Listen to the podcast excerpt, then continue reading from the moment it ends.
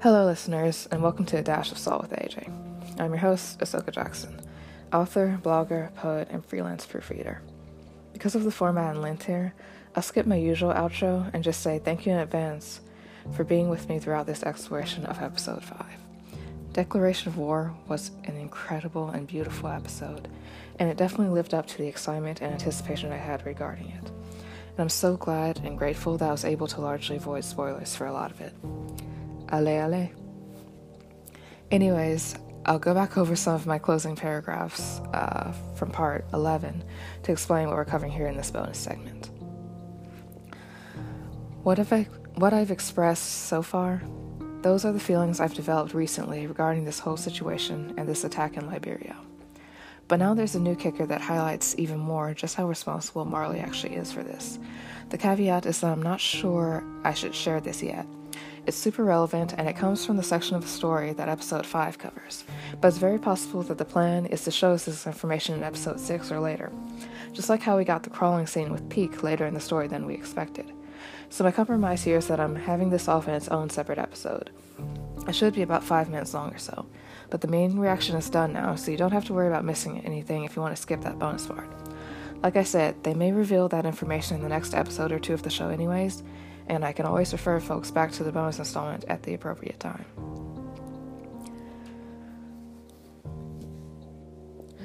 Okay, gonna give you an extra second to turn this off if you want to avoid the manga section. Still here? Okay, well, I'll try to be brief for once. I now know why someone said Willie Tybur is like Dr. Evil. And here we have more of that whole chess thing, because now I'm wondering who fell for whose trap at this point. Willie Tybur and General Magath, mainly Tybur, actually set this whole thing up. Tybur wanted to draw out the infiltrators, and he was using himself, the dignitaries and government officials, and the military leaders as bait. Bait he fully intended to have destroyed. He even told Magath to use it as an opportunity to clear out the lousy folks he wanted to get rid of. Remember what we talked about with episode 3? The shift in power? He told him to use this as an opportunity to get rid of the old military and replace them with folks Magath deemed more suitable. And he also wanted the dignitaries there because of how their deaths would help turn the nations of the world against Paradis. Now, as I pointed out already, he clearly convinced them anyways by the time Eren finally accepted it and made his move. But I guess it makes sense to also have that plan, because even if the speech didn't convince them, the deaths of those people was pretty much guaranteed to seal the deal anyways. Getting them to verbally support Willie beforehand was just the cherry on top. It sort of made the annihilation of, of Paradis sort of their dying wish, eh? Again, it's hard to even see who won here. On the one hand, it kind of seems like Paradis fell into Tybur's trap, but on the other hand, it's like they needed to do it anyways, and that was still a really good tactical move at that point because the war was imminent. Because the war was imminent either way. And that's the thing about it. Willie was trying to make sure it was a no-win situation. He was hoping that Paradis would take advantage of the opportunity to attack. But even if they had held off, he planned on verbally convincing the other nations to join the attack on Paradis anyways. So the world was going to come for their blood either way.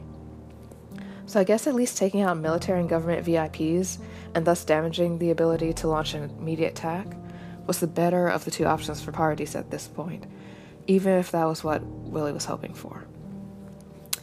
It doesn't stop there, though. There's a final part that's even more sinister.